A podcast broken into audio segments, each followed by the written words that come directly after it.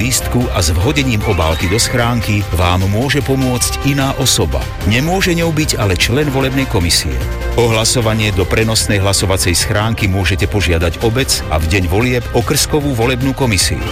Literárnu reví s Dadom Naďom vám prináša sieť kníh kupectiev Pantarej.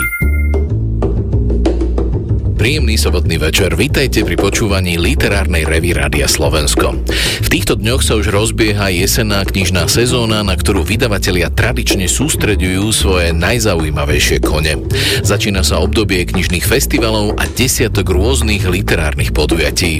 Mojím dnešným hostom bude spisovateľka a scenáristka Jana Micenková, autorka románu Krv je len voda, v ktorom tému dysfunkčnej rodiny a domáceho patologického násilia zobrazila z netradičného tradičnej perspektívy. Okrem toho vás čakajú novinky od autorov ako Stephen King, Alfonso Cruz, Michal Bulgakov, Katarína Kucbelová alebo Tatiana Lehenová. A je tu aj hudobný host, bluesman BB King a vašimi sprievodcami do polnoci budú Jana Mikovičová a Dado Nať.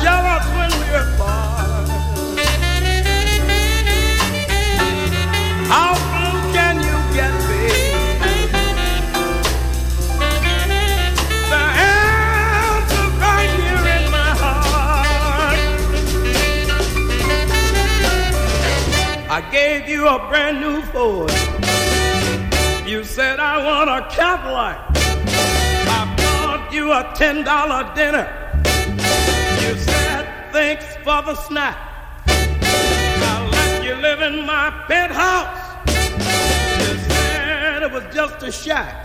I gave you seven children. I know you wanna give them back.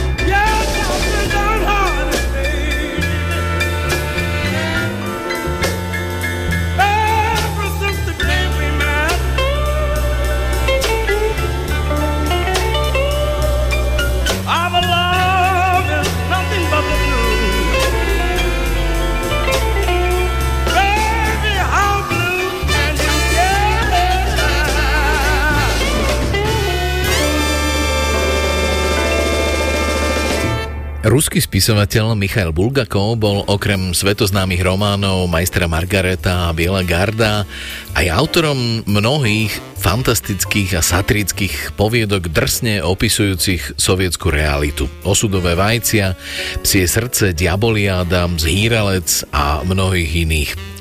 Výber svojich časopiseckých próz plánoval vydať v roku 1937 pod názvom o vášniach a iných nerestiach. Lenže v jednom z najhorších rokov krvavej ruskej histórie kniha nevyšla a jednotlivé poviedky sa dlhé roky po spisovateľovej smrti v roku 1940 publikovali v najrozličnejších výberoch z jeho tvorby. Autorom koncipovaná zbierka konečne vychádza v novom slovenskom preklade po prvý raz.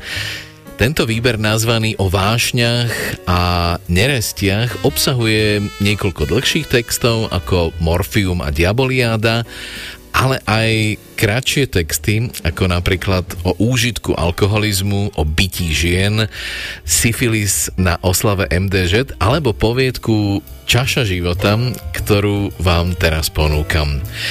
V preklade Silvie Salatovej ju prečíta Vlado Kobielsky. Pravdivo ako pred Bohom vám občan rozpoviem, ako som doplatil na toho prekliatého Pal Vasiliča. Zlákal ma na čašu života a sám zradil podliak. No, ako to teda bolo? Viete, sedím si ticho, pokojne doma a rátam, kalkulujem. Nuž, samozrejme to sa len tak hovorí, kalkulácia. V skutočnosti je môj plat rovných 210. 50 vo vrecku. A tak počítam. 10 dní do prvého. Koľko je to na deň? Vychádza mi peťka. Správne. Dá sa s tým vyžiť? Dá, ak si to všetko dobre rozrátam. S tým sa dá dokonca výborne prežiť. A tu sa otvoria dvere a vojde Pal Vasilič. Je taký...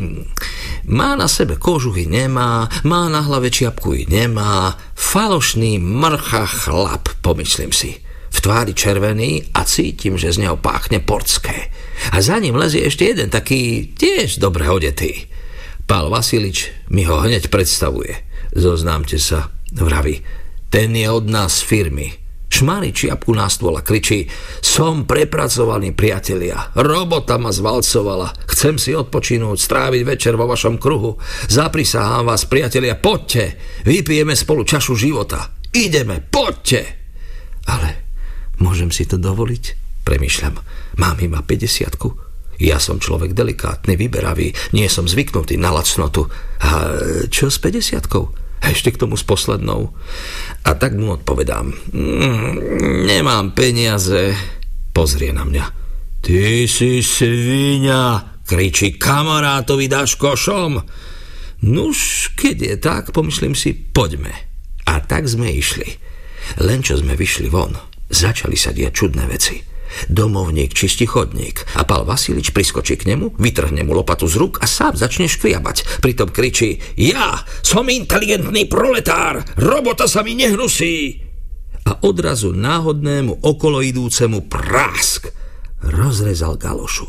Domovník priskočil k Pal Vasiličovi a lopatu mu vytrhol z rúk. Pal Vasilič zvrieskol. Súdruhovia, pomoc! Mňa, zodpovedného pracovníka, bijú!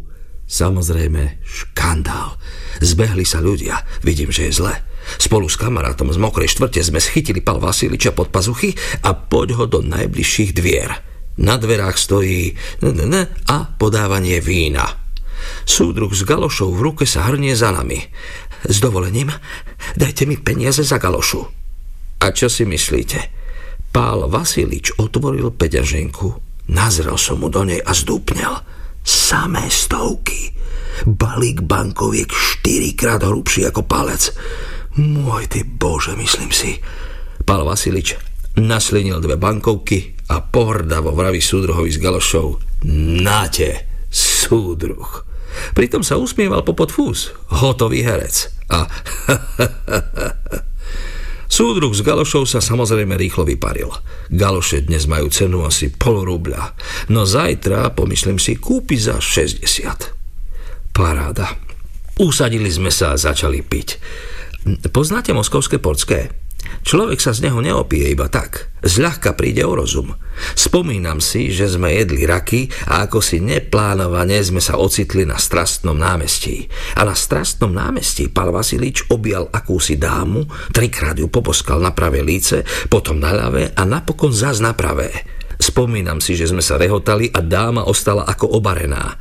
Puškin stojí, pozera na dámu, dáma na Puškina. Zobudil som sa doma o pol tretej a hlava, oh, môj ty Bože, nevládzem stať. Ako tak som si pospomínal, čo sa to včera stalo. A ako prvé mi napadlo skontrolovať vrecká. Oh, tu sú mojich 500 Poležal som si, napil sa čaju a aj hlave sa uľavilo. A večer som zasa veľmi skoro zaspal. V noci niekto zvoní. A, pomyslím si, to je asi tetka zo Saratova. A cez dvere sa na boso opýtam, teta, to ste vy? Ale spoza dverí sa ozve neznámy hlas. Áno, otvorte. Otvoril som a onemel. Môžem sa opýtať, vravím, a krvi by sa u mňa nedorezal. Za čo? Ach, ten darebák. Čo sa vlastne stalo? Na výsluchu u vyšetrovateľa Pal Vasilič, toho zobrali už ráno, povedal a 500 z nich som odovzdal občanovi takému a takému. Teda mne. Celkom som stuhol. Ani neviem, ako vytiahol som 500 vák a vyšetrovateľ chladnokrvne vraví druhému založte do spisu a mne oblečte sa. Bože môj, bože môj, viedli ma. Cez slzy som videl, ako sa nad nápisom komendantúra hompáľa žiarovka. Osmielil som sa opýtať, a čo také ten podliak vyviedol, že ja musím kvôli nemu prísť o svoju slobodu? A chlapce zuby predsedil posmešne. Ale iba také telefatky, vás sa to netýka. A čo sa ma týka? Potom sa dozvedám. Stíhajú ho hádam za sedem paragrafov. Je tam chata, úplatky, branie úplatkov, nedbanlivosť, ale najdôležitejšie spredne vera. Takže také talafatky, pozrime sa. Ten podliak, ako sa zdá, si užíval posledný večer na slobode. Dopíjal svoju čašu života. Skrátim to. Pustili ma o dva týždne. Zašiel som na svoje oddelenie a moje srdce už niečo šípilo. Za mojím stolom sedí nejaký nový vo vojenskom kabáte s púcom na hlave. Znižovanie stavu, prepúšťanie. A okrem toho, hm, čo ste to navyvádzali? Čudné. Otočil sa mi chrbtom a natiahol sa za telefónom. Tak som teda skončil. Zobral som odstupné. 105 za dva týždne vopred a odišiel som. Ja odvtedy neprestajne chodím a hľadám. Myslím, že ak to bude trvať ešte týždeň, siahnem si na život.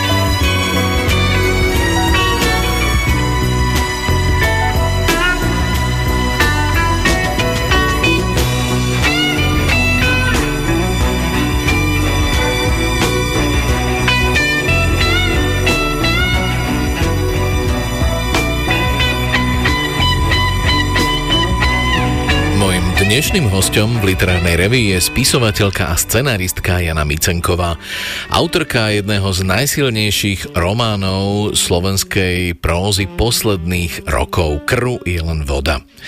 O téme domáceho násilia sa zvyčajne hovorí pomerne jednoznačne. Násilnícky muž, najčastejšie alkoholik, tyranizuje svoju manželku a deti, neraz s tragickým vyústením. S témou dysfunkčnej patologickej rodiny, kde je vykonávateľom domáceho násilia žena, matka a manželka, som sa v románe Jeny Micinkovej stretol po prvý raz. V rámci rozprávania sa striedajú pohľady na rovnaké udalosti troch hlavných postav. Dospievajúcej Kláry, jej submisívneho otca a matky, neúspešnej herečky. Na úvod ma zaujímalo, prečo Jana Micenková po debutovej zbierke poviedok o mileniáloch nazvanej mierne ironicky Sladký život začala písať román o dysfunkčnej rodine a domácom násilí. Ja si za prvé myslím, že autor by vždy mal prekonávať sám seba, takže najprv som si, ako väčšinou debity bývajú poviedkové, lebo človek ako tak si hľada ten svoj štýl, vykopne nejakých pár poviedok a zrejme tieto nejak zafungovali a bol tam spoločný medzník, že generačná téma tých súčasných mileniálov. Vlastne ja som už dlho mala v hlave túto tému tejto dysfunkčnej rodiny, kde hlavným akoby teroristom nie je muž, ale žena, teda matka.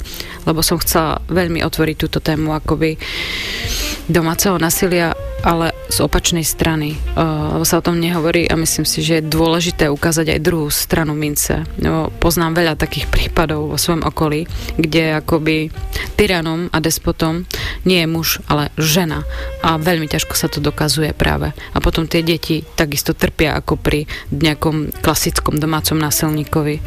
A myslím si, že všetky tabu témy by sa mali otvárať. Takže, ale na tomto som premyšľala fakt dlho. Ja myslím, že to nosila skôr 10 rokov v hlave túto tému. A skladala som si v hlave, že ako to asi napíšem.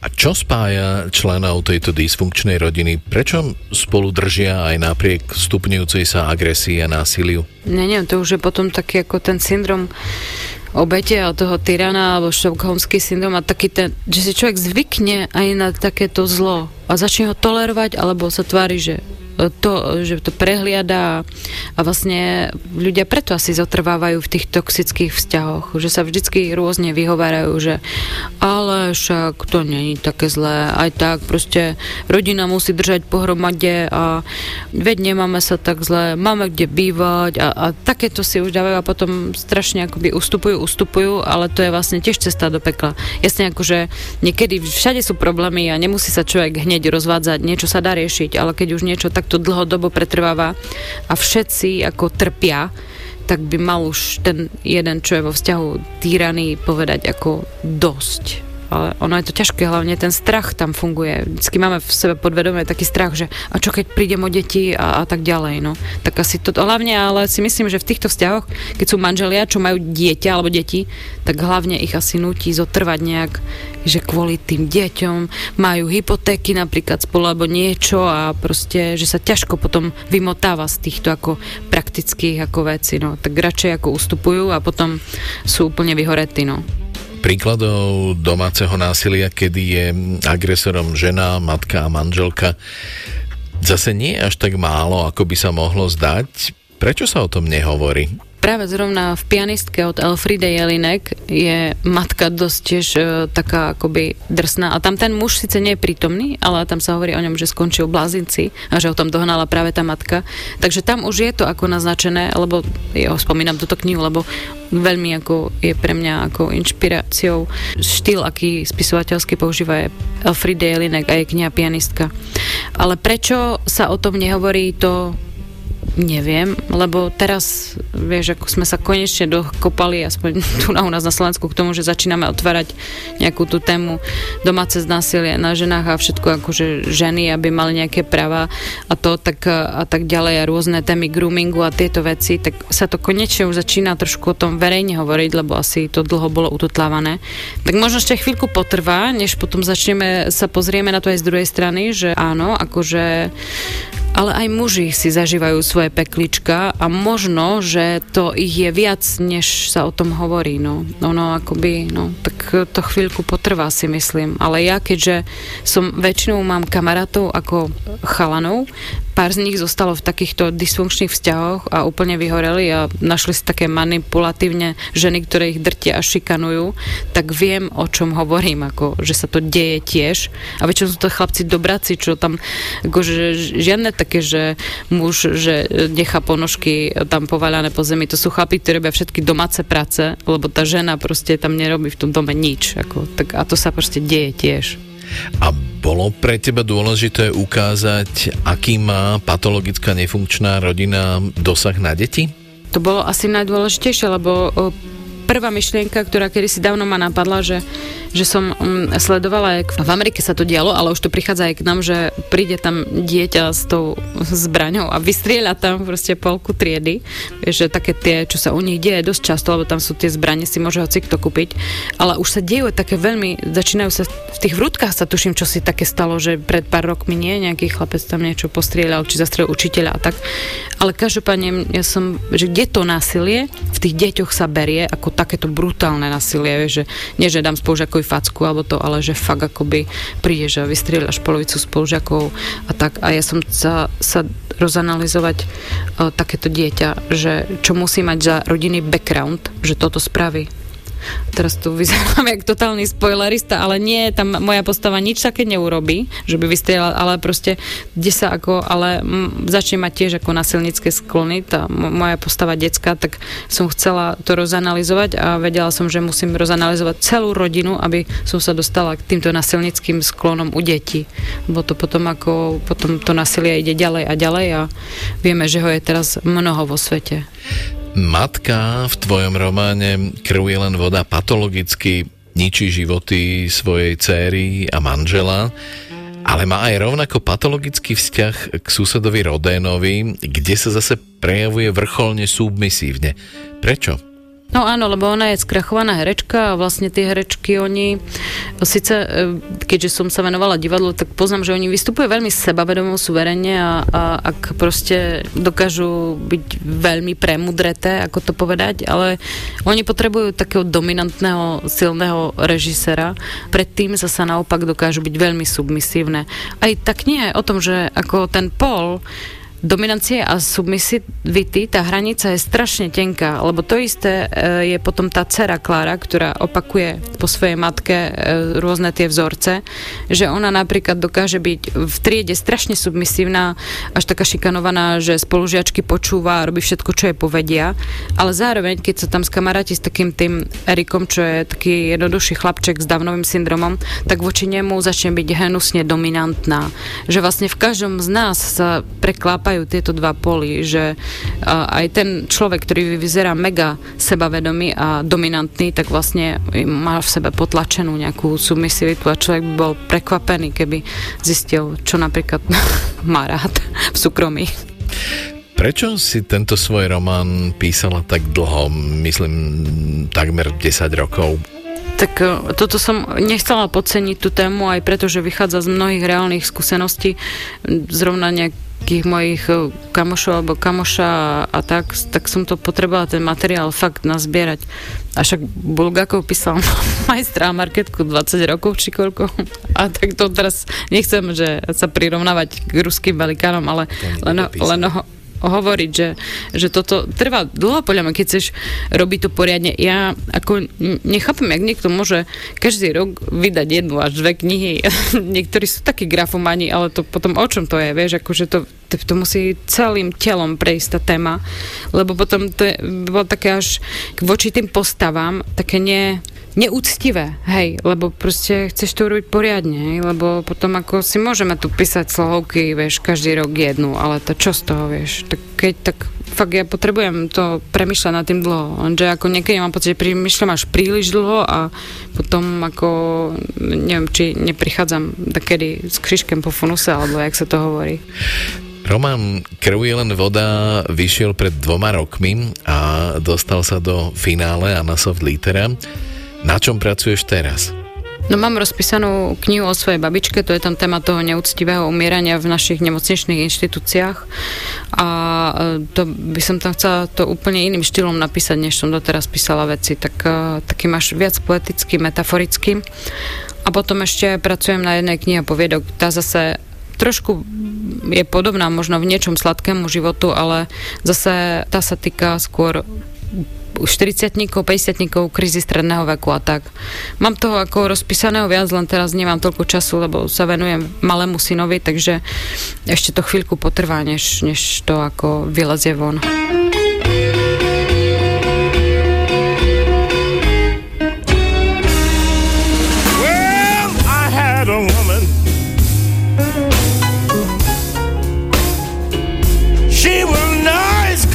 Loving to me in every way.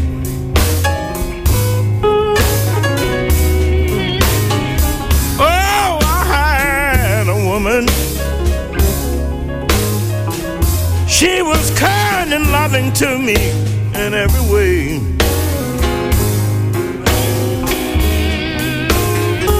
Oh, she used to love me and bring my breakfast to the bed every day.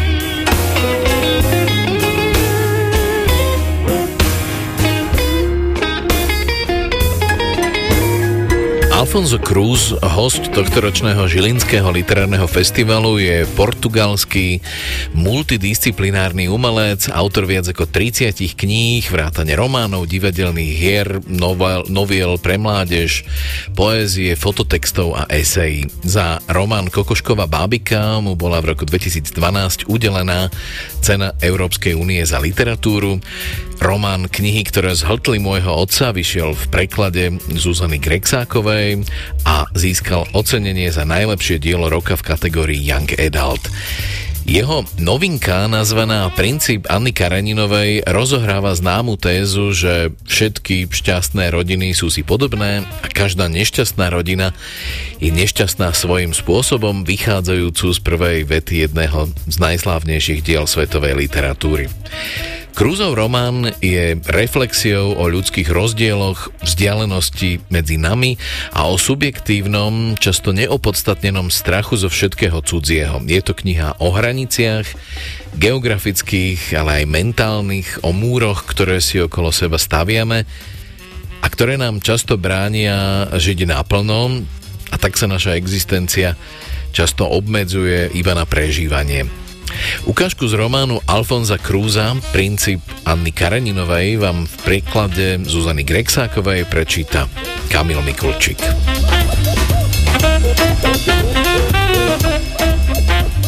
Spomínam si, že raz večer si ma otec zavolal.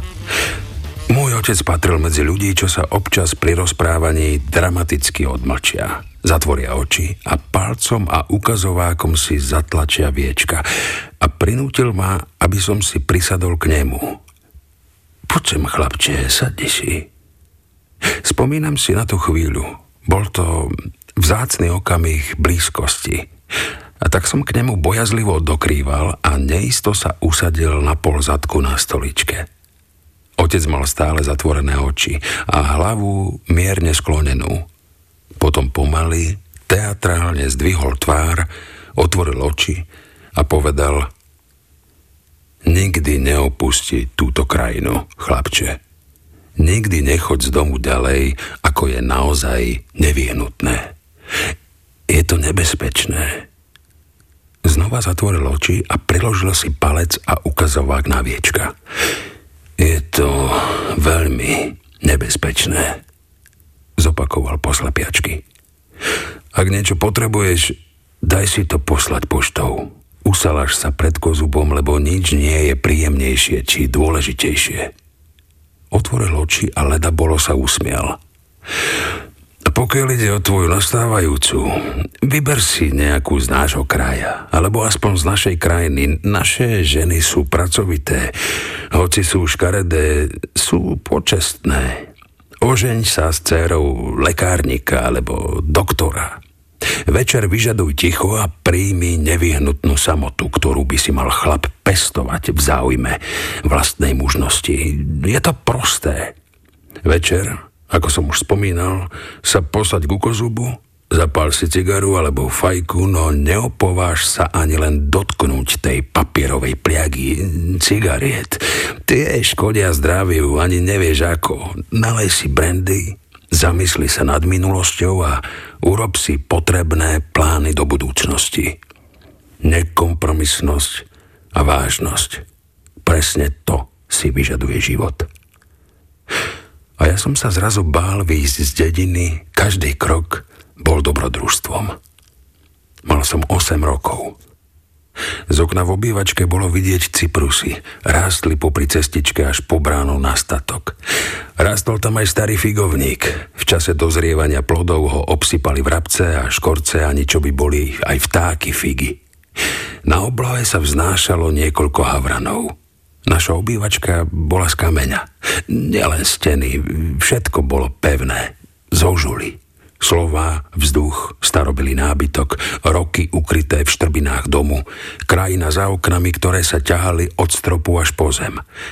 Prirodzene môj otec stál k oknám vždy otočený chrbtom, lebo presne tak sa správal k vonkajšiemu svetu. Pohrdavo. Vzal si fajku, zapálili ju od uhlíka v kozube, Nalil si brandy a prešiel si ukazovákom po fúzoch. Pozorne som ho sledoval, podrobne som skúmal každý jeho pohyb a keď som bol sám vo svojej izbe, napodobňoval som ho pred veľkým zrkadlom na dubovej skrini. Každé gesto ma naplňalo duševným pokojom, aký vyžaroval z otca, hoci vedel, že ho obklúčuje cudzina a barbary, ktorí v nej žijú. Keď si predstavím jeho obraz, Vidím muža sediaceho s prekríženými nohami. Naplňa si fajku, potom si ju zavesí do úst a bavka. Tvár mu zahaľuje dym. Tvár muža s arogantným, nevšímavým a zároveň unaveným pohľadom, ako by si lámal hlavu nad svetom, ktorý sa rozprestiera za hranicou jeho tela. Ale jeho typickou psychologickou črtou, takou hmatateľnou ako sval či noha, boli varovania pred vonkajším svetom, s ukazovákom a palcom na viečkach, pred všetkým, čo nazýval cudzím, a, a to nielen z geografického, ale aj z morálneho hľadiska. Počúvaj ma, chlapče, niektoré miesta sú nám geograficky prístupné, ale sú morálne a psychologicky deviantné. Správny muž nikdy neopúšťa svoje územie, Divočina je pre divochov. Predstav si, že by tu všade žili surovosaury s ostrými tesákmi. Divočina je pre zver, pre primitívov, pre mužov bez kravaty, ako sa im len hovorí, moderní umelci. Jedia sendviče. Na umelcovi je dobré iba jedno. Staré umenie. Ostatného sa treba strániť, je to pliaga. Počúvaj ma, chlapče, správny chlap nikdy neopúšťa svoje územie. Muž bez šiat, bez služobníctva, bez rodiny, bez kobercov a maľovaných zátiší je nikto. Pamätaj, chlapče, že tu nie sme sami. Sme súčasťou civilizácie a keď cestujeme, opúšťame ju. Stačí krok mimo a hneď sú z nás opice. Pred živočíšnosťou nás chránia steny, závesy, okná, kreslá. Všetko naokolo je našim opevnením. Pred Mongolmi, Turkami, pred svetom. Ale aj Paríž je ďaleko a pán doktor Vala hovorí, že je to najcivilizovanejšie mesto na svete. Paríž je civilizovaný len pre Parížanov, pre nás je otupením vo forme mesta. Domovu sa nič nevyrovná. Na svete nie je mesto, ktoré by mohlo konkurovať domácemu zázemiu. Pre nás je Paríž divé zviera. Iba tu, dnu, v posvetnom vnútri tohto príbytku, sme skutočne ľuďmi.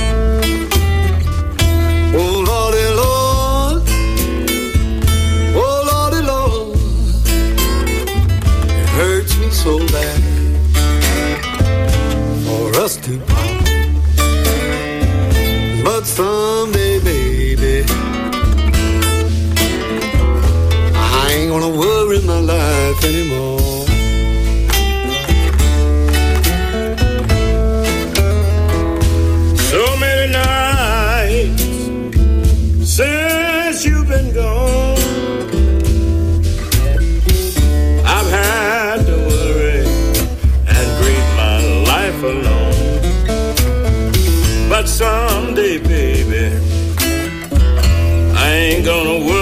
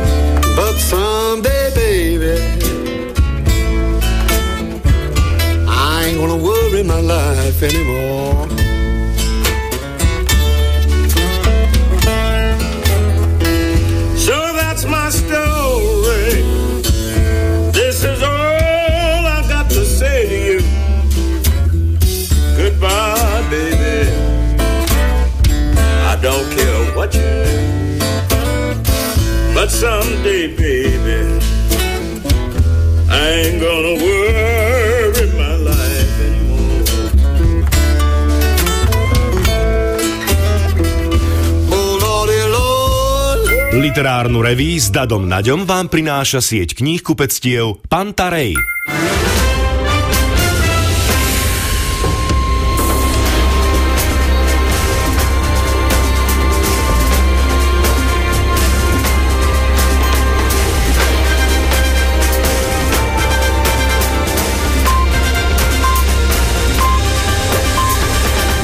Bolo 23 hodín.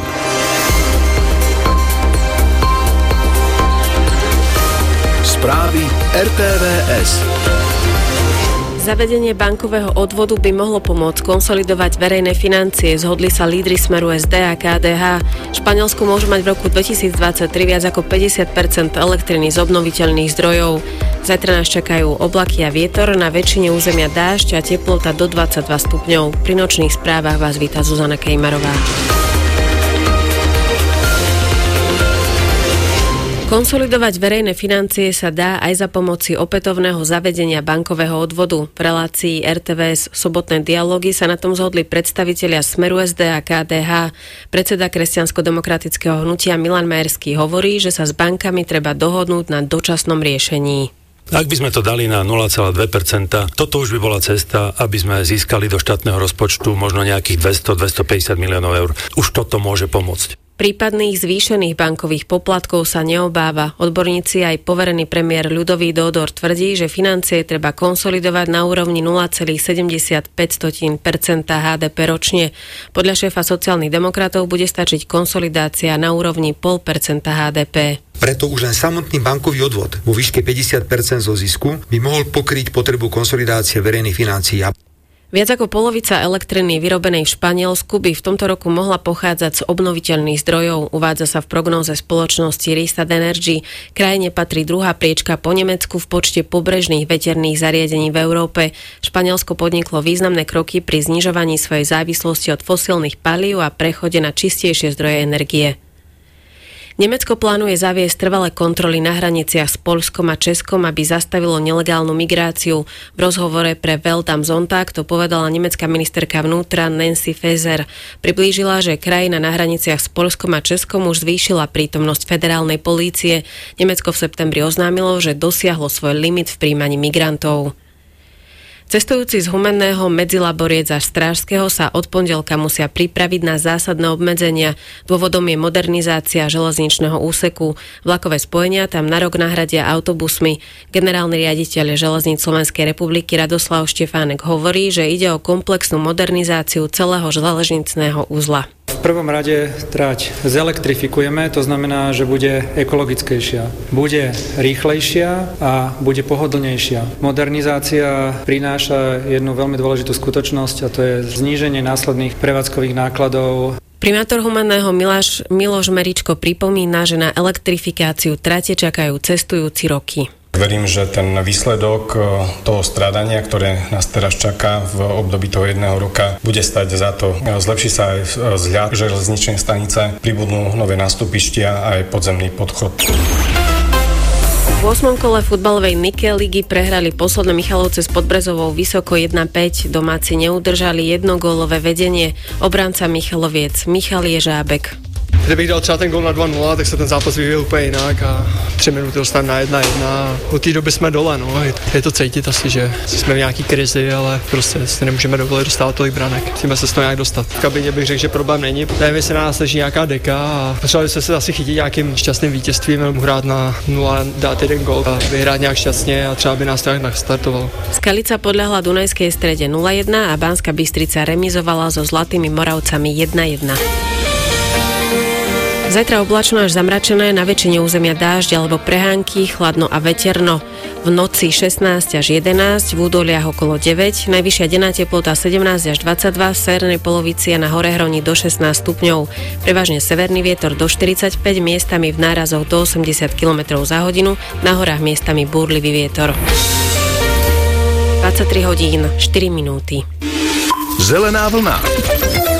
Nehody, ale aj uzavreté tunely. Počúvate dopravné správy. Následky nehody odstraňujú na trase Zemianske Kostoľany Bystričany, kde sa zrazilo viacero vozidiel, prejdete striedovo v jednom pruhu.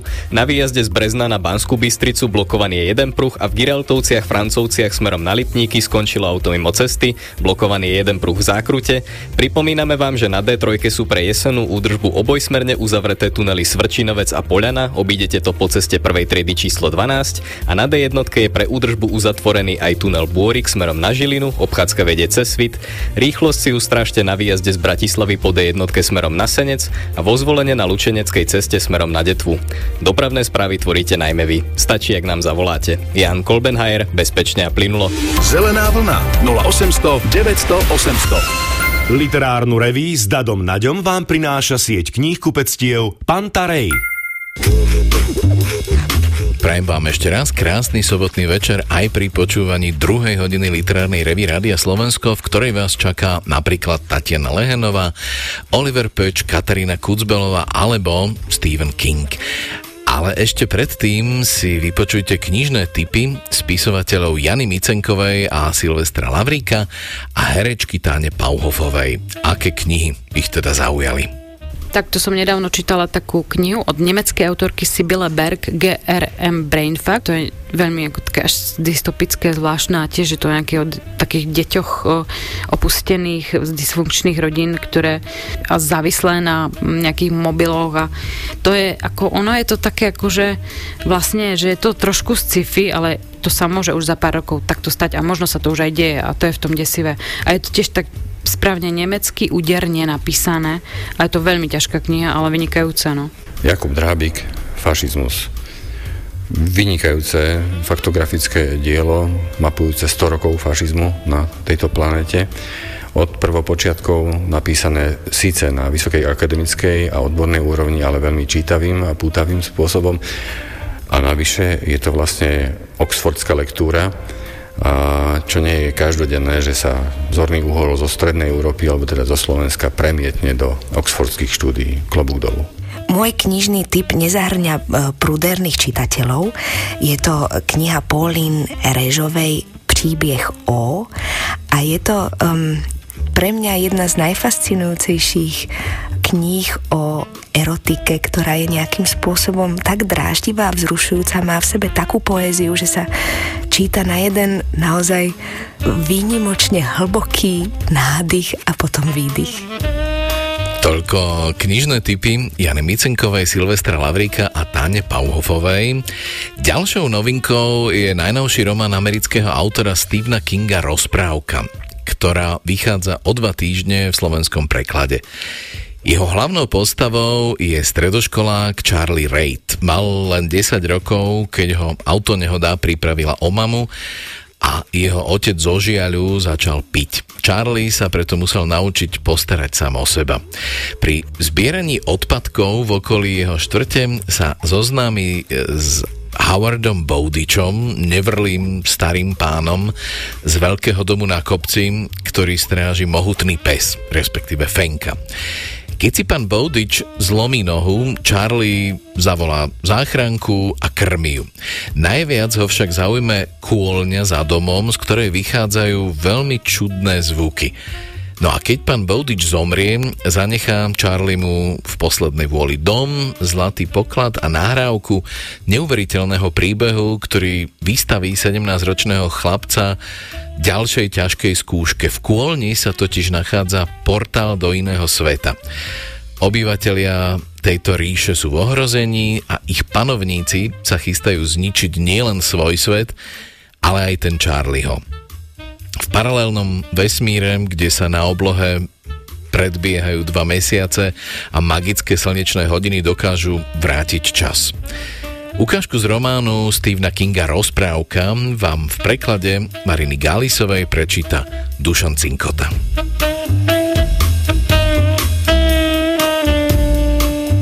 Pán Boudič ležal na ľavom boku. Nad pravým kolenom mu nohavice napínala hrča. Človek nemusel byť lekár, aby videl, že noha je zlomená a podľa tej hrče ide o dosť nepeknú zlomeninu. Nevedel som odhadnúť, koľko má pán Boudič rokov, ale bol riadne starý. Vlasy mu takmer obeleli, hoci v mladších časoch bol určite rysavec, pretože sa v nich stále kde tu našiel červenkastý prameň. Jeho vlasy preto vyzerali, ako by hrdzaveli. Vrázky na lícach a okolo úst mal také hlboké, že z nich boli kaňony. Bolo chladno, ale čelo mal pokryté potom. Potrebujem pomoc, povedal. Padol som z rebríka, kurva! Skúsil tam ukázať prstom. Musel sa preto trochu posunúť na schodoch a zastonal. Volali ste na núdzovú linku? Spýtal som sa ho. Pozrel na mňa, ako by som bol tupý. Telefón mám v dome, chlapče. A ja som tu. Pochopil som to až neskôr. Pán Boudič nemal mobil. Nikdy žiadny nepotreboval a sotva vedel, že existujú. Opäť sa pokúsil posunúť a vyceril zaťaté zuby. Kriste, to bolí!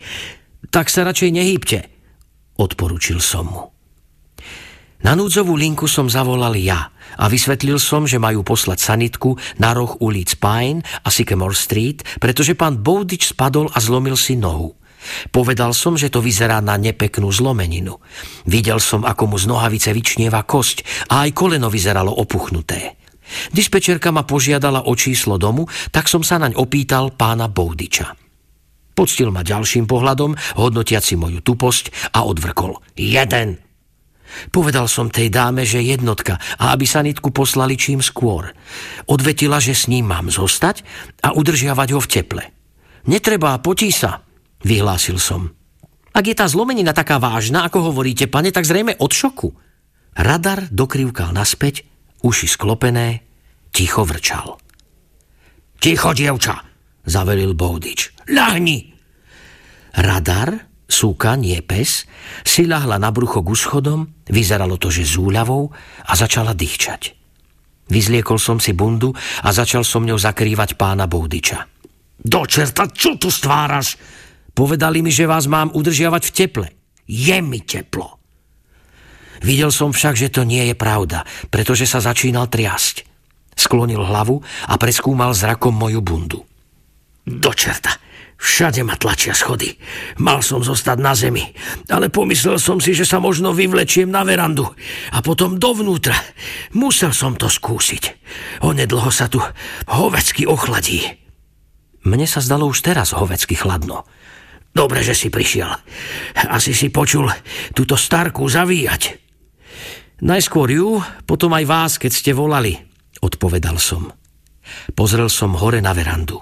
Rozoznal som dvere, ale nezdalo sa mi, že by bol dosiahol na kľučku, keby sa neoprel o zdravé koleno. A to by podľa mojej mienky sotva zvládol. Pán Boudič sledoval môj pohľad. Mm, pes tam má dvierka, poznamenal. Myslel som si, že sa nimi preplazím dnu. Zmraštil sa. Asi so sebou nemáš nič proti bolesti však. Aspirín alebo niečo silnejšie, keď športuješ. Pokrútil som hlavou. Počul som sirénu, ale slabo, veľmi slabo. A čo vy? Vy niečo máte? Zaváhal, potom prikývol. V dome. Choď rovno po chodbe. Pri kuchyni nájdeš malú kúpeľňu. V lekárničke by tam mohla byť fľaša empirínu. Ničoho iného sa nedotýkaj. Jasné. Vedel som, že je starý a ubolený, ale tá podozrievavosť ma aj tak trochu naštvala. Vystrel ruku a chytil ma za tričko. Nie, že budeš snoriť.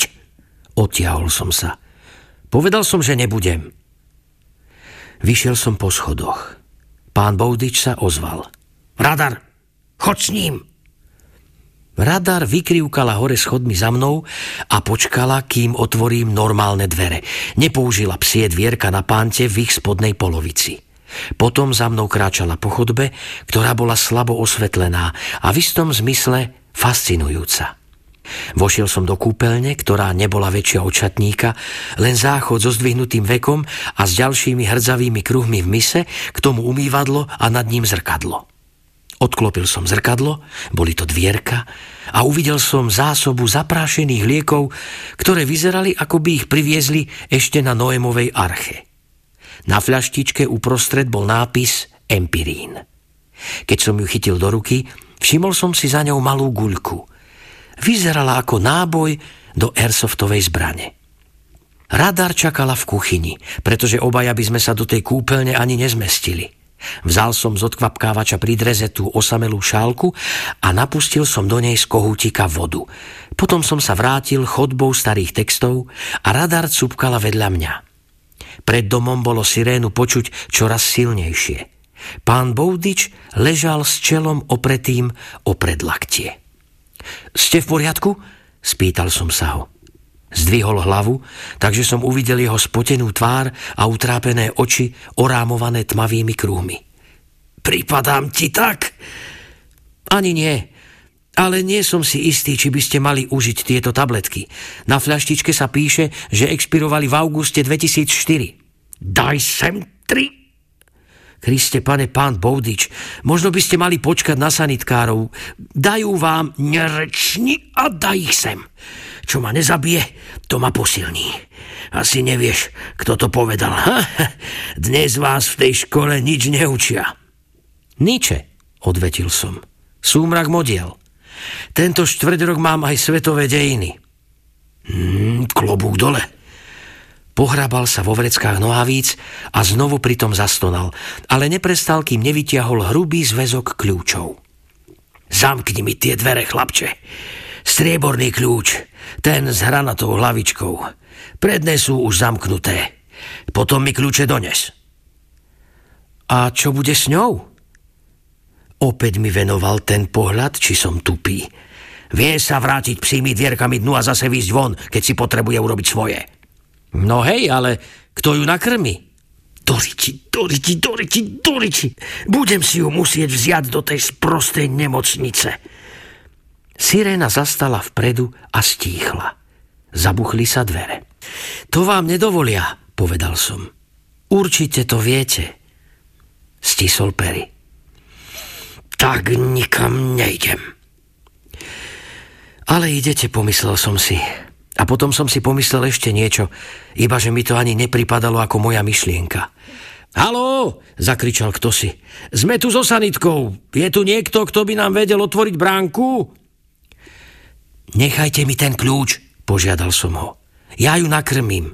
Iba mi povedzte koľko a čo a haló, ozvíte sa, inak rovno vojdeme. Ako často žerie.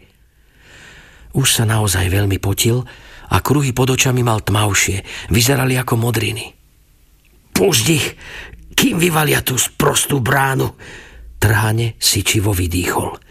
Kurva, to je pekná robota.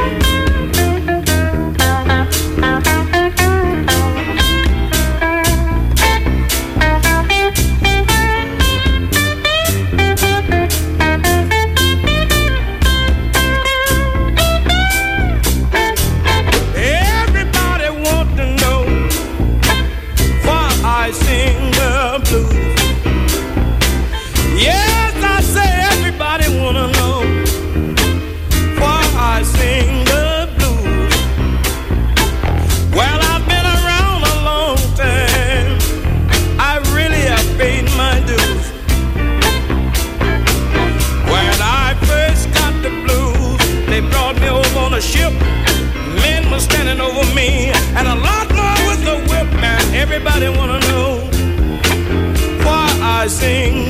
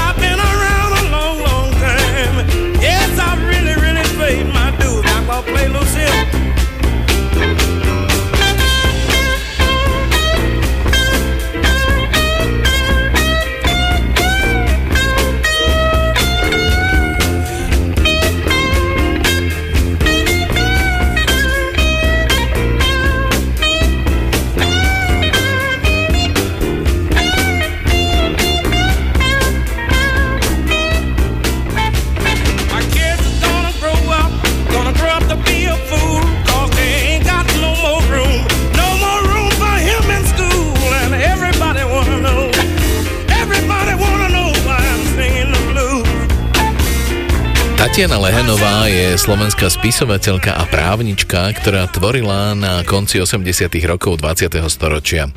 Jej postmoderné básnické zbierky z tohto obdobia boli výsledkom niekoľkoročného vývoja.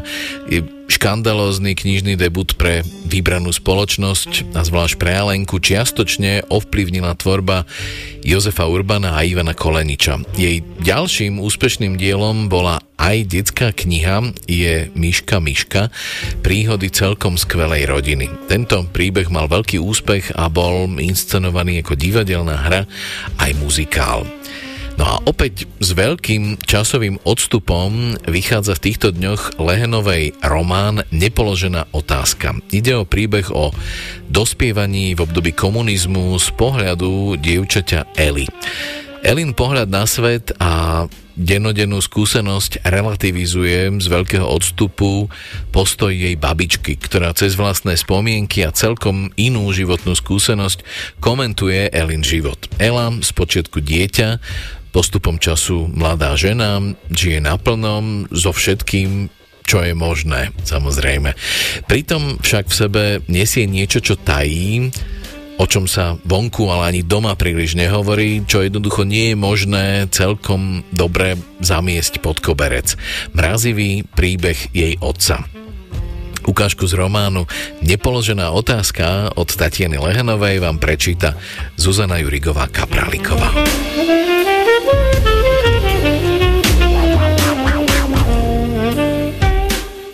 Ešte Ela s mamou bývali v prvom dome, oveľa menšom a ľudskejšom, ako by asi povedala mama, než je ten ich dnešný. Prvý dom, ktorý si Ela pomenovala dobrým domom, bol iba trojposchodový. Mal pavlačové balkóny a z každej pavlače sa dalo vojsť do troch bytov – ten, v ktorom v tých šťastných časoch bývala Ela s mamou, babičkou, Klárkou a Oliverom, bol uprostred. Takže keď šla Ela s babičkou alebo Klárkou domov z prechádzky, museli prejsť okolo bytu pána Nejdla. Keď však chcel ísť domov Elin kamarád Jurko, musel okrem dverí Nejdlovcov minúť aj ich dvere – z bytu Nejdlovcov ústilo na Pavlač len malé okienko od WC. Preto je jasné, akými zvukmi boli Nejdlovci známi deťom hrajúcim sa na Pavlači. Z bytu, kde bývala Ela so svojou početnou rodinou, ústilo na Pavlač našťastie aj okno od kuchyne, odkiaľ babička občas volala deti na malinovku alebo nejakú maškrtu. Okno od ich záchodu sa teda už ako si nerátalo – No, ešte že tak, pomyslí si Ela. Nemôže si nejako vybaviť, ako je to s oknami posledného bytu. Ten je až celkom na konci Pavlače, taký zastrčený, dalo by sa povedať. Nie, že by tam Ela nikdy nechodila, veď sa s Jurkom kamarátili. Hrávali sa spolu na miešanie polievok z vody a rôzne sfarbených prímesí. Takmer čierna hlina, červená tehla, žltý piesok, zelené kúsky trávy a listov. Zvláštne, že keď sa tie úžasné farby zmiešali, všetko zostalo tmavo hnedé. Vždy. Elu najviac bavilo transportovanie surovín do polievky vzdušnou cestou z dvora pod Pavlačami k ním na druhé poschodie – Jurko dole naplnil malú taštičku a Ela ju motúzom priviazaným k úšku vytiahla nahor, aby obsah rovno prisypala do hrnca. Ha, teraz zase chýba paprika. Je to príliš hnedé. Volala na Jurka a on už bežal po ďalší kúsok tehly, roztelkol ho kameňom na prášok a poslal rovnakou cestou. Hrali sa aj na polievanie kvetín – a to teda Elu dostalo. Totálne. Boli spolu práve na Pavlači, keď sa ako zvyčajne z okienka od nejdlovcov ozvali najskôr príznačné zvuky, potom spláchnutie a v zápetí ďalšie zvuky. Ten zas prdí, čo? Zaškeril sa Jurko. V tom sa zarazil a uvážlivo podotkol.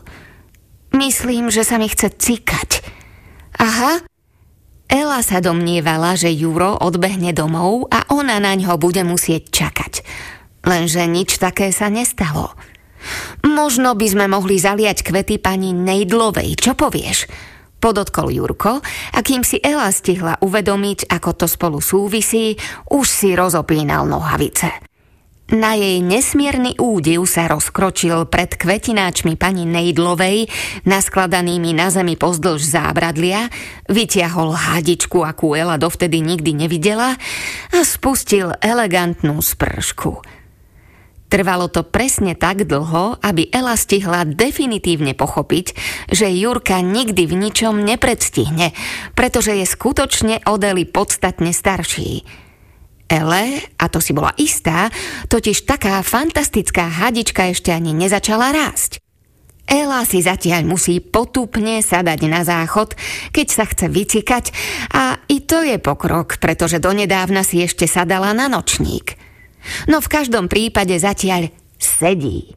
Jednoznačne sedí a vždy sa obáva, aby sa otvorom neprepadla do tej zapáchajúcej žbrndy pod sebou. Fúha, Keby sa tak mohla rozkročiť a vytiahnuť hadičku, akú má Juro, to by bolo niečo iné. Pravda, nie je až taká veľká, ani taká dlhá, ako treba zhadiť sa na zalievanie trávnikov, ale úplne stačí na to, aby ňou Jurko mohol zamieriť kam chce. Ela začala možno po prvý raz v živote nemiestne závidieť. A odvtedy sa pozorne skúmala pri každom záchodovaní. Už rastie? Nie, stále nič. Ani náznak. Nie je vlastne chuderka Ela nejaká nenormálna? A potom jej to došlo. Docvaklo. Len nedávno bola predsa na oslave Jurových narodenín. Sedelo tam za stolom zo 10 ďalších veľkých detí. Jurova mamička podávala tortu, na stole bola hromada tanierikov s hromadou pochúťok a všetky deti sa správali ukrutne slušne. Smiali sa len, aby sa nepovedalo. Sami skoro ani nemukli. Jurková mama sa každú chvíľu niekoho opýtala na niečo, čo sa malo stať v škole, kam všetci zrejme chodili. Potom sa však hovorilo o tom, čo Jurko na narodeniny dostal.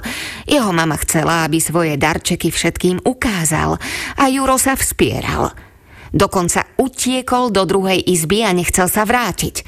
Skrátka, jasné, že rodičia Jurovi tú hadičku kúpili.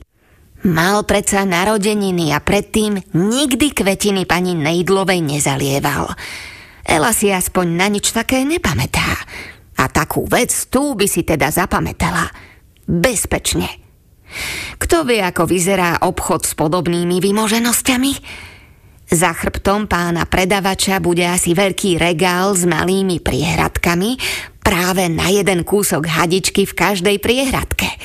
A hadičky budú asi rôznych veľkostí, možno aj trocha odlišných tvarov, hoci základný tvar hadička to musí byť v každom prípade, aby sa to dalo na cikanie dobre používať, to sa vie. A Ela už videla, ako niekto z ich rodiny príde do obchodu zelou za ruku a povie tak jeden kúsok tu pre našu slečnu, prosím. Dosť nám podrástla. Máme najvyšší čas. Pán alebo pani za pultom sa len usmeje, znalecky si Elu premeria, potom sa otočí k regálu, niekam siahne a vyloží na pult zo dva pekné kúsky. Myslím, že tieto by jej sadli. Čo poviete?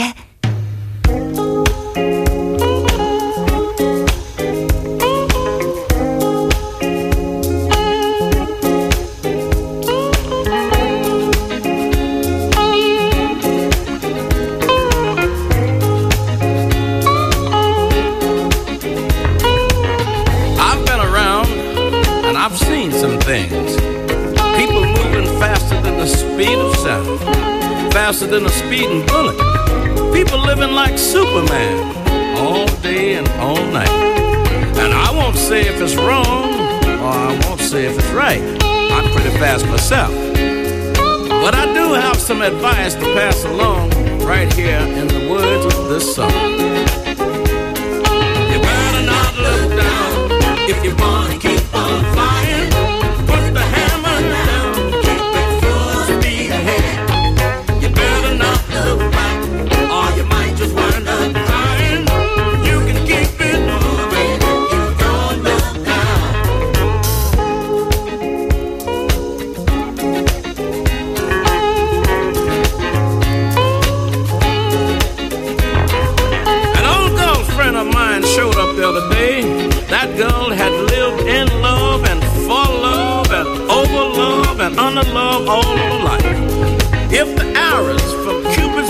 had passed through her heart had been sticking out of her body, she would look like a porcupine.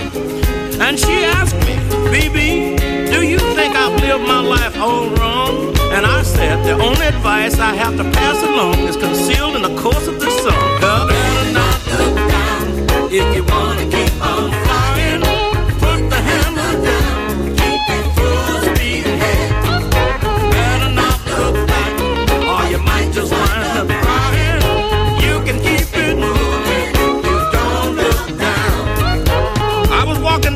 street at sunrise one morning in London, England. And there was a very large Rolls Royce limousine pulling slowly along the street. And in that Rolls Royce was the Queen of England, looking tired, just got back from a party. And the Queen leaned out and she said, Aren't you BB King? She said, Oh, BB, sometimes it's so hard to pull things together. Could you tell me what you think I ought to do? And I said, You better not down if you want to keep on flying. Put the hammer down, keep it full speed ahead. Better not look back, or you might just wind up crying. You can keep it moving if you don't look down. You better not look down if you want to keep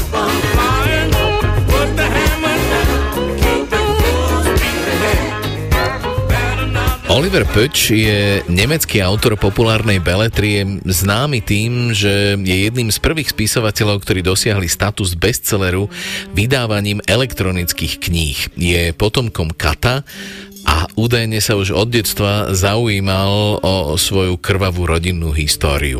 Jeho román Katova dcéra z roku 2008 nominovali na cenu Friedricha Glausera.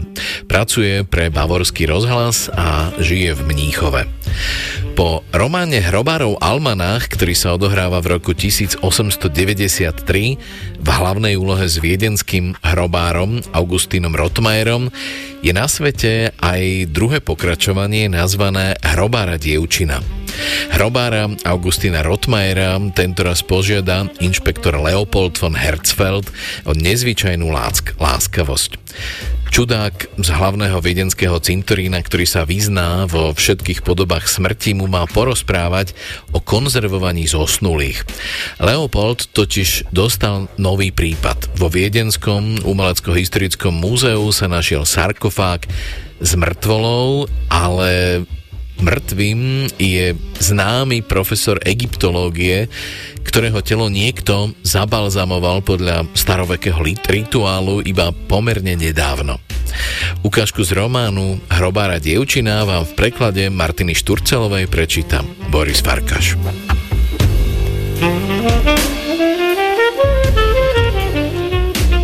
Leo a Len Kirchner pristúpili k drevenému pomaľovanému sarkofágu a nakúkli dnu. Leo podvedome cúvol. Ležala tam múmia ovinutá bandážami, iba že na rozdiel od tej hore na prízemí boli bandáže oveľa belšie a novšie. V oblasti hrudníka ich niekto rozrezal, aby odkryl tvár a hrdlo. Hlava pôsobila čerstvo, istým spôsobom živšie než typická egyptská múmia.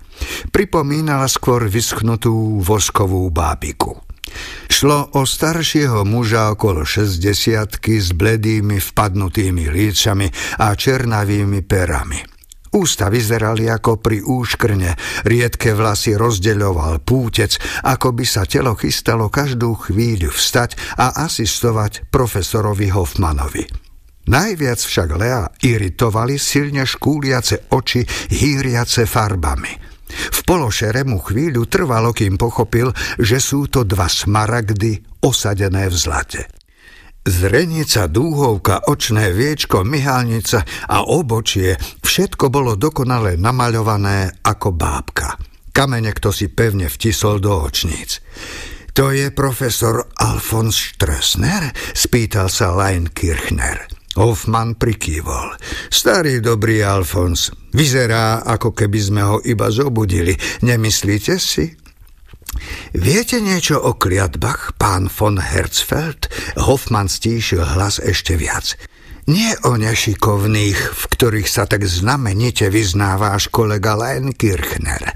Narážam na temné kliatby plné zla, čo ľudí dostávajú až do hrobu, vyvolávajú choroby, spôsobujú pohromy a možno aj privádzajú späť mŕtvych, ako pomstitelia. Rotmajer si zložil z nosa cviker a prísne si Lea premeral. Zabalzamovali ho poriadne, ako sa patrí, vyťahnutý mozog cez nos, čistý bočný rez vnútornosti vo vázach, alebo mu iba vpichli do zadku kyselinu chlorovodíkovú. E, tá totiž rozpustí vnútornosti v tele a všetka kaša, ach bože, prestante, Leovi prišlo zle. Až tak podrobne som sa nepýtal. Hádam nám to čoskoro povie profesor Hoffman. Poznáte tunelovú chorobu? Nadhodil Rotmajer odrazu. Akú? Leo zavrtel hlavou. Obávam sa, že nie. Prečo? Asi pred 20 rokmi stavali vo Švajčiarsku Gotthardský tunel. Nasledovalo množstvo záhadných ochorení a zdravotných problémov. Únava, závraty, mdloby, málokrvnosť. Mnoho baníkov umrelo. Okrem iného aj vedúci spoločnosti, ktorý náhle skolaboval pri kontrolnej obchôdzke. Niektorí ľudia verili, že je v tom kliatba, lebo hora utrpela obrovskú škodu. Až kým istý talianský lekár nezistil, čo za tým bolo naozaj. Rotmajer sa zaškeril od ucha k. Hovno. Ako prosím? Robotníci stáli v úzkom tuneli miestami počlenky vo vlastných výkaloch. V tých žil maličký červík, ktorý sa im zavrtal do kože a spôsobil choroby. Takže nejaká kliatba, iba hovno. Robár vrátil knihu na poličku. Chápete, čo tým chcem povedať, pán inšpektor?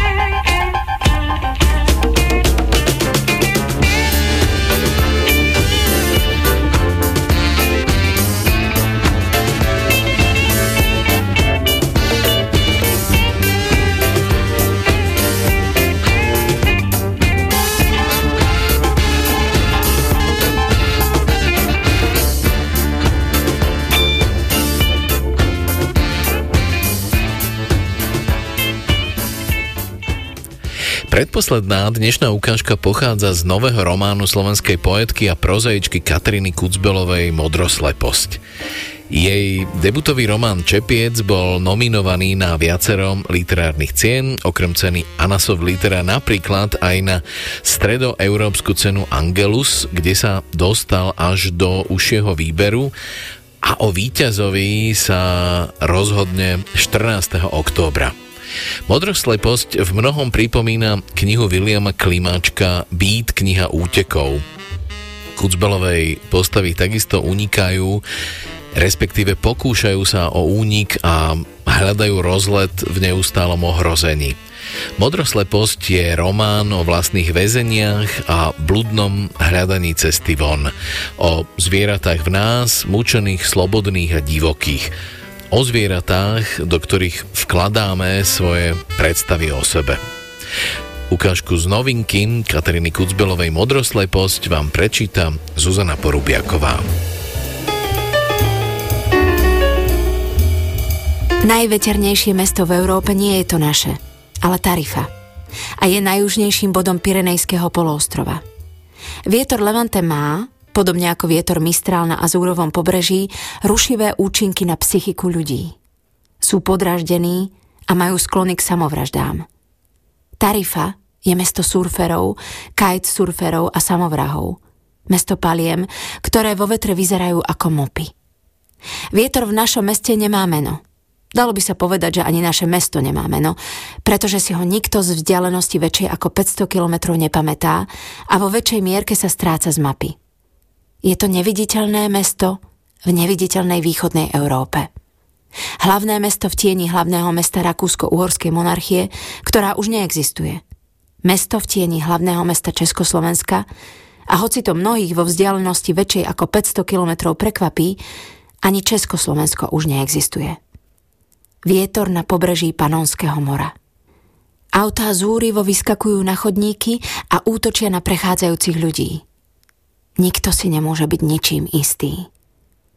Vyberiem si chodník na druhej strane cesty a obdivujem všetkých, čo mechanicky vzdorujú ohrozeniu, podvedome sa vyhýbajú chodcom kráčajúcim oproti, vytáčajú trupy ako pri tanci, v dave alebo úzkej chodbe. Na dvore školy padol gaštan v kvete – našej školy, lebo do nej chodí naša dcéra. Kmeň vyvrátilo aj s koreňmi. Bolo to podvečer a všetci už boli doma. Táto správa mi pripomenula, ako v inej škole nášho mesta konár stromu zabil dieťa, čo sa zatiaľ nestalo udalosťou s potenciálom preradiť môj život do iného smeru. Padnutý strom, ktorý som nemohla obísť, prekročiť. Nejasný nepriateľ je ešte nebezpečnejší. Existujú aj vymyslení nepriatelia. Niektorí nepriatelia sú vymyslení nedobrovoľne. Jednoducho nemôžeme inak. V horách sú výchrice. Ale vietor, ktorým sa zaoberám ja, je vietor v meste. V miestach s hustou koncentráciou ľudí, na ktorých útočí niečo neviditeľné, čo intenzívne pociťujeme, čo nás fyzicky obmedzuje. Moment zranenia a smrti je výsledok malej pravdepodobnosti pádu stromu, tehly, strechy, čohokoľvek na konkrétne auto v pohybe. Na našom dvore strhlo zo starej odstárne brečtan. Roky v ňom mali hniezdo dve hrdličky. Keď ho popílili na kopu, aby ho dokázali dostať von, bol ako hustá koruna stromu. Brečtanová stena nám rástla rovno pred oknom. Rozhodla o tom, že sme sa sem pristahovali – aj keď som vedela, že vedľa býva Molnár a netušila som, čo od neho môžem očakávať. Ale Brečtan padol a odhalil tehly, čo celý čas ukrýval. Pred nami sa zjavil múr a ja som sa od toho momentu potrebovala dostať von, na druhú stranu. Domov sa znovu vytratil. Hrdličky si niekde museli postaviť nové hniezdo a ja odvtedy hľadám nový dom, nové mesto, novú krajinu za stenou s výhľadom, a bez plotov. Odvtedy? Od tej udalosti sledujem vietor. Neviem to vysvetliť B ani D, nič netušia. Necítia sa v ohrození a sú tu šťastní. Nečakajú ako ja, že niečo príde, niečo, čo nás dostane von, pretože aj tak vždy niečo príde, i keď nič nečakáme. Navyše, B žije v Miocéne, na brehu Panónskeho mora, ktoré bolo obrovským slaným jazerom väčším ako Kaspické more. Keby tu bolo doteraz, na pobreží by bolo naše mesto, tak ako Viedeň a Grác, kým Belehrad, Budapešť a Záhreb by už ležali pod morom.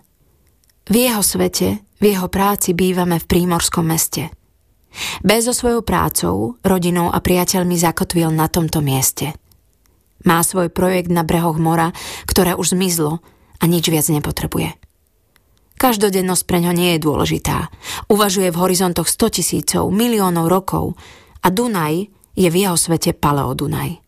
Približne. Určite by sa pokúsil niečo upresniť a potom polemizovať. Prečo by sa B hýbal? Pohybujú sa kontinenty a moria, spájajú sa, oddelujú, miznú. My nemusíme. Naša rodina je pevne ukotvená. Niekedy podľahnem, upokojím sa v našej rodinej bunke. Ako keď sa zmierni vietor. Alebo keď ideme po ulici všetci traja, sme na bicykloch, je letný večer, obloha má krídla s rúžovým perím a viem, že je tu stále s nami, že nestráca na sile a potrebujeme ho, chceme ho, obtiera sa nám okolo nôh. Neodchádzajte. Nechoďte. Nedvíhajte kotvy. Hostite sa a radujte. Neodplávajte. Príjmite tieto dary. Vtedy sa zdá, že je všetko v harmónii, na svojom mieste, v dokonalej dynamike.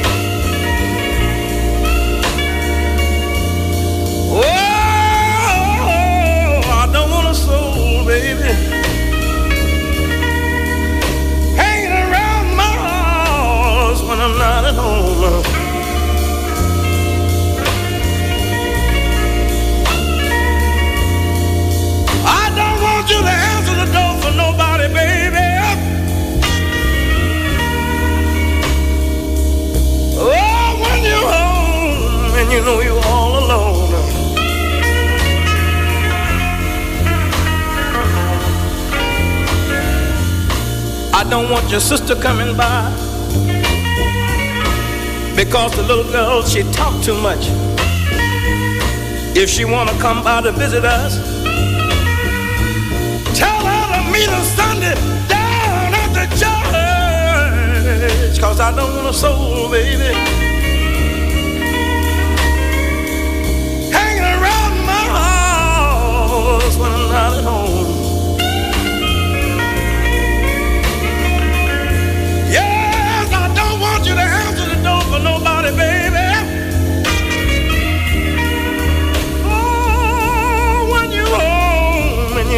all alone.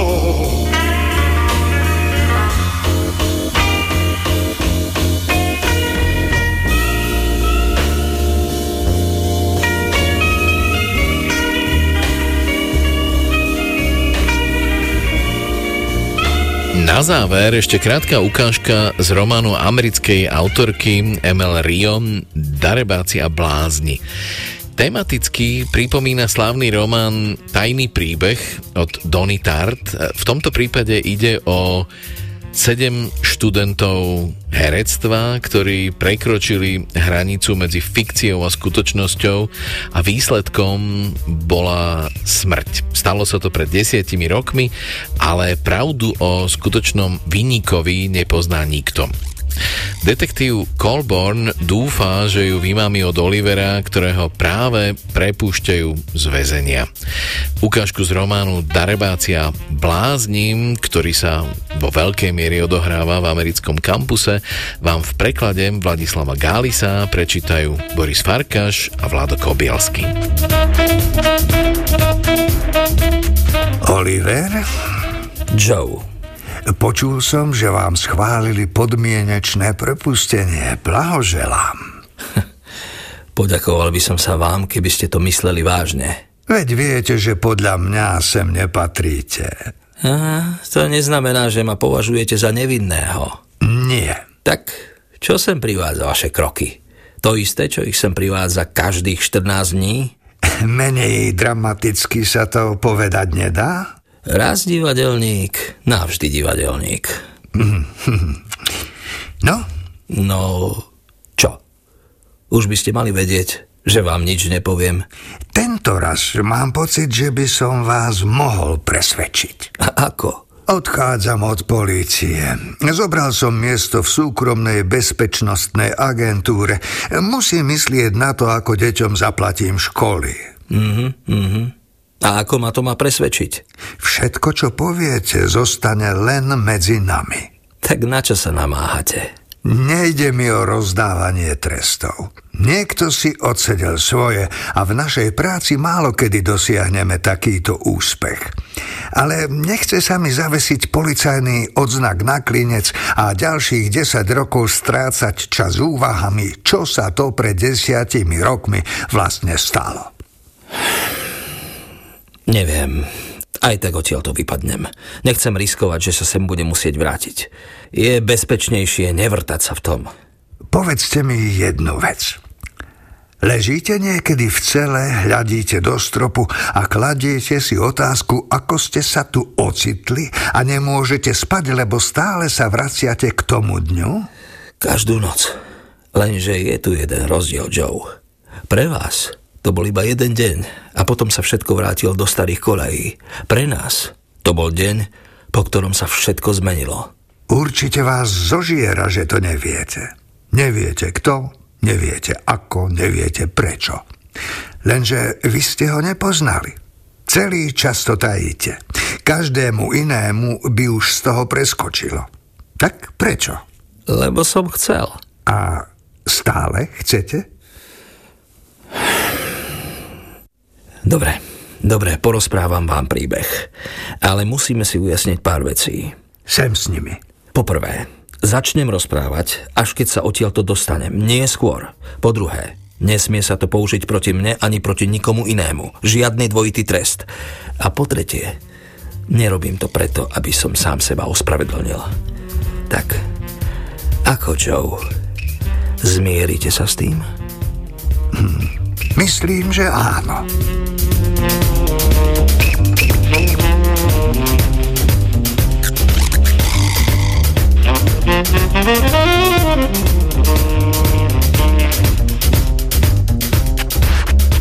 Toľko posledná dnešná ukážka z románu americkej autorky ML Rio Darebáci a blázni.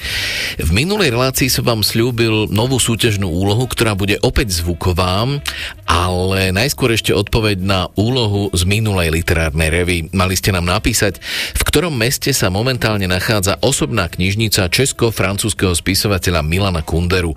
Správna odpoveď znie v Brne, jeho rodisku. Za odpovede v tomto duchu posielame knižné ceny Alene Gojdičovej Grešlíkovej do Bukoviec, Danilovi Búlikovi do Banskej Bystrice, Viere Sokolovej do Liptovského Mikuláša, Jane Novotnej do Bratislavy a Milanovi Miši košíkovi do kešmarku.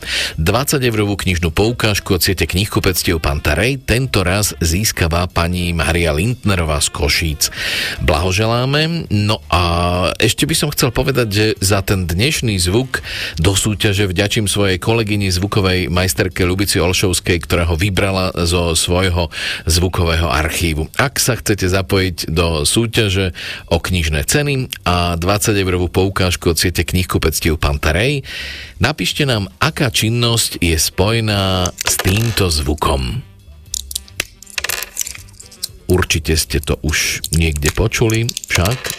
Alebo čo tento zvuk vlastne znamená? Svoje odpovede nám môžete posielať do konca budúceho týždňa na adresu literárna revy zavináč rozhlas.sk A to je z dnešnej literárnej revy všetko. Opäť o dva týždne sa na vás tešia Jana Mikovičová a Dadonať.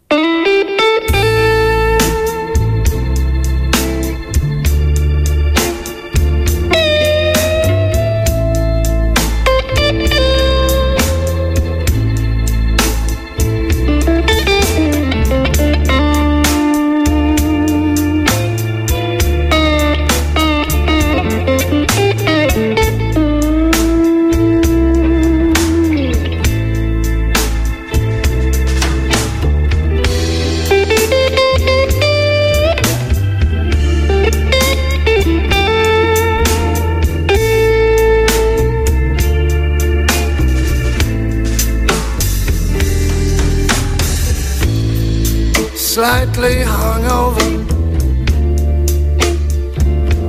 slightly hungover you.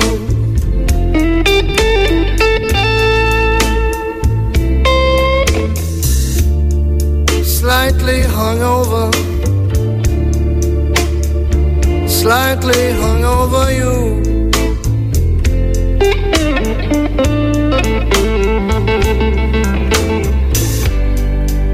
I'd be lying, baby,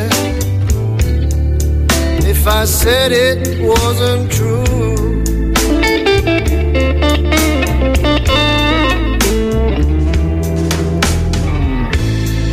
Slightly hungover,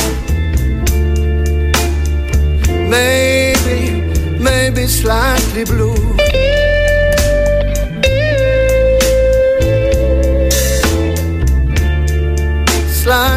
Going over, maybe slightly.